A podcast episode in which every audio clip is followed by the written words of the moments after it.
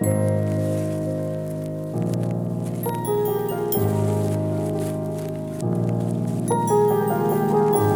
Lord be with you.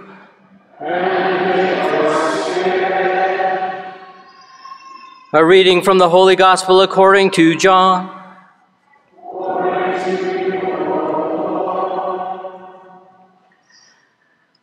When the crowd saw that neither Jesus nor his disciples were there, they themselves got into boats and came to Capernaum looking for Jesus. And when they found him across the sea, they said to him, Rabbi, when did you get here? Jesus answered them and said, Amen, amen, I say to you, you are looking for me not because you saw signs, but because you ate the loaves and were filled. Do not work for food that perishes, but for the food that endures for eternal life which the Son of Man will give you. For on him the Father, God, has set his seal. So they said to him, What can we do to accomplish the works of God? Jesus answered and said to them, This is the work of God, that you believe in the one he sent. So they said to him, What sign can you do that we may see and believe in you? What can you do? Our ancestors ate manna in the desert, as it is written, He gave them bread from heaven to eat. So Jesus said to them, Amen, amen. I say to you, it was not Moses who gave the bread from heaven. My Father gives you the true bread from heaven. For the bread of God is that which comes down from heaven and gives life to the world. The Gospel of the Lord.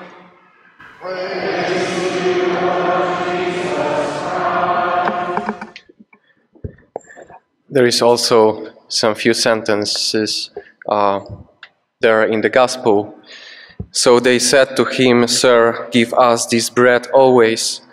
Jesus said to them, I am the bread of life. Whoever comes to me will never hunger, and whoever believes in me will never thirst. The Gospel of the Lord.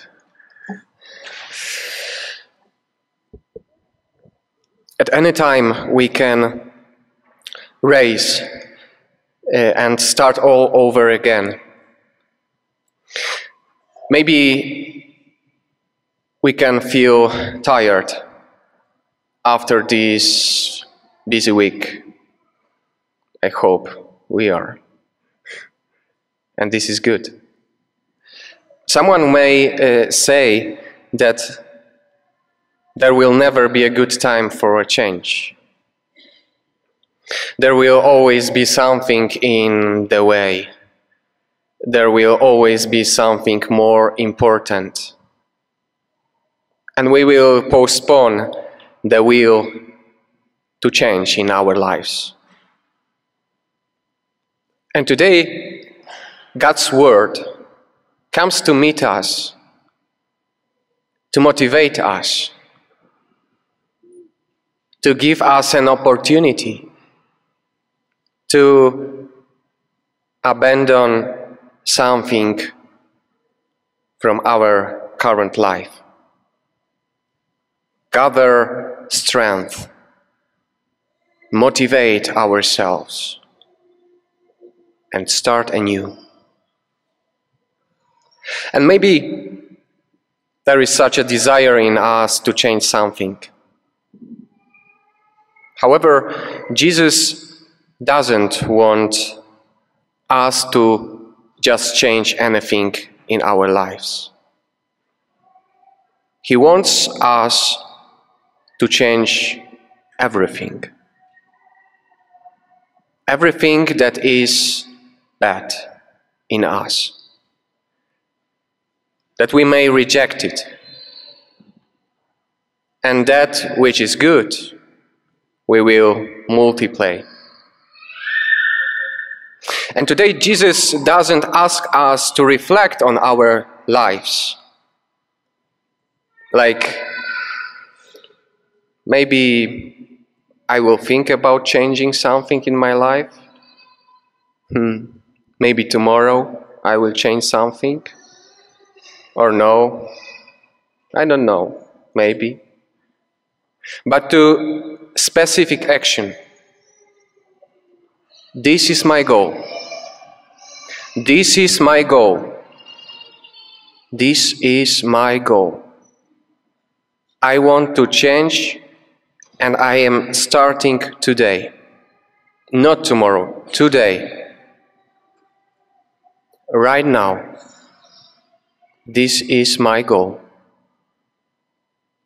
He wants us to live our old life here on the altar now during this Holy Mass and start all over again. Probably only few of us are ready for such a step. I think that maybe it is not only about courage but also doubts may arise in us. On the one hand, how to start all over again when the hardships of the past are behind me. And it is impossible to erase a difficult history. And perhaps many of us are struggle with such suffering. On the other hand, we change, on the other hand, why, why change something when it is, it is quite good. My life is okay. Perhaps it is worth changing some, some part. Maybe not everything is perfect. But eventually my life suits me and I don't want to change it at all. Jesus can dispel both doubts very quickly. On the one hand, God is able to extract incredible good from every evil, from every human tragedy, from every difficult history. And as he says to Sister uh, Faustina,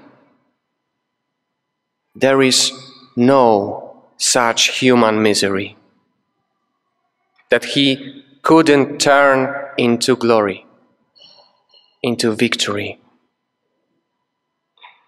St. Paul teaches us power is made perfect in weakness. And where, is, where, where sin increased, grace abounded all the more. So, no life story, even the most difficult, even the most difficult one, can prevent God from making good out of it. It's a little bit different, different and harder for us to find the motivation to change when everything feels comfortable. Sometimes we pray we try to go to the church every week and we are attached to our sins. But I like it. It's, it's comfortable for me. However, Jesus says that foxes have dens and birds of the sky have nests, but the Son of Man has nowhere to lay his head. What does it mean? Jesus clearly shows us that a Christian cannot be stopped. We have to go ahead all the time to deepen our faith, to perfect talents and virtues. In today's reading, St. Paul says to us very specifically, leaving no doubts. He wrote, You should put away the old self of your former way of life, corrupted through deceitful desires, and be renewed in the spirit of your minds and put on the new self created in God's way, in righteousness and holiness of truth. We have to put away the old man in us. We must not remain stagnant because everyone who stops in one place falls. Falls.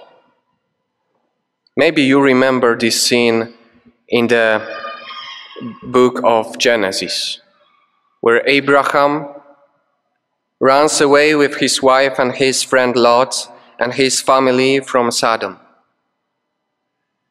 A place that has become a symbol of the corruption of humanity. In this scene, Sodom and Gomorrah are killed by fire. And Abraham and his relatives flee. He must not stop. However, Lot's wife stops and looks away to see Sodom. Just to look at her old life for a moment. And in an instant, she turns into a pillar of salt. And she stays there forever. Jesus said that anyone who puts a hand to the plow and then looks back is not fit for the kingdom of God.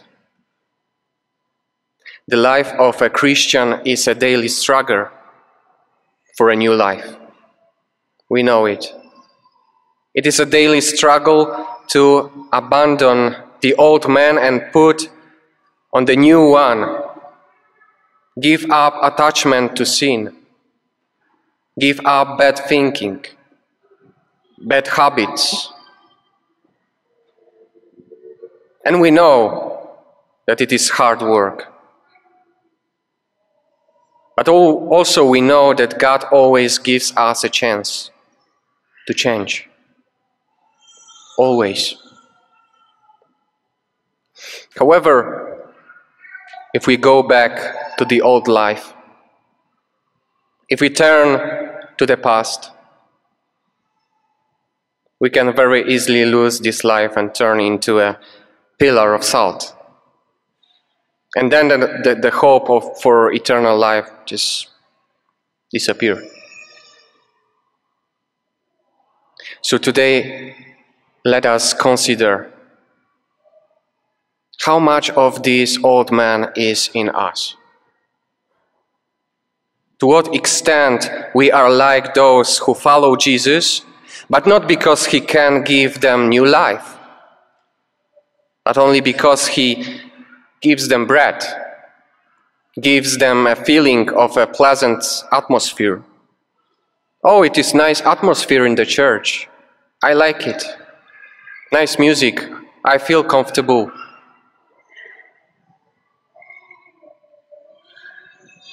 Jesus fed the crowds twice in the gospel.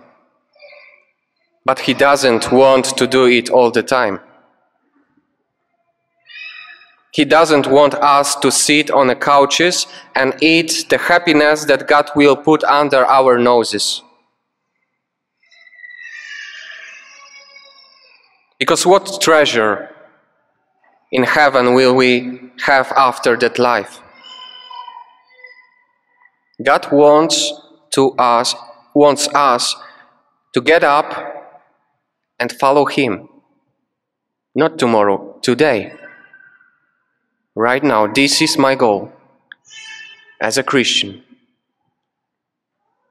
Not only for bread, not only for temporal happiness, but to have a new, better life in Him, with Him, in eternity.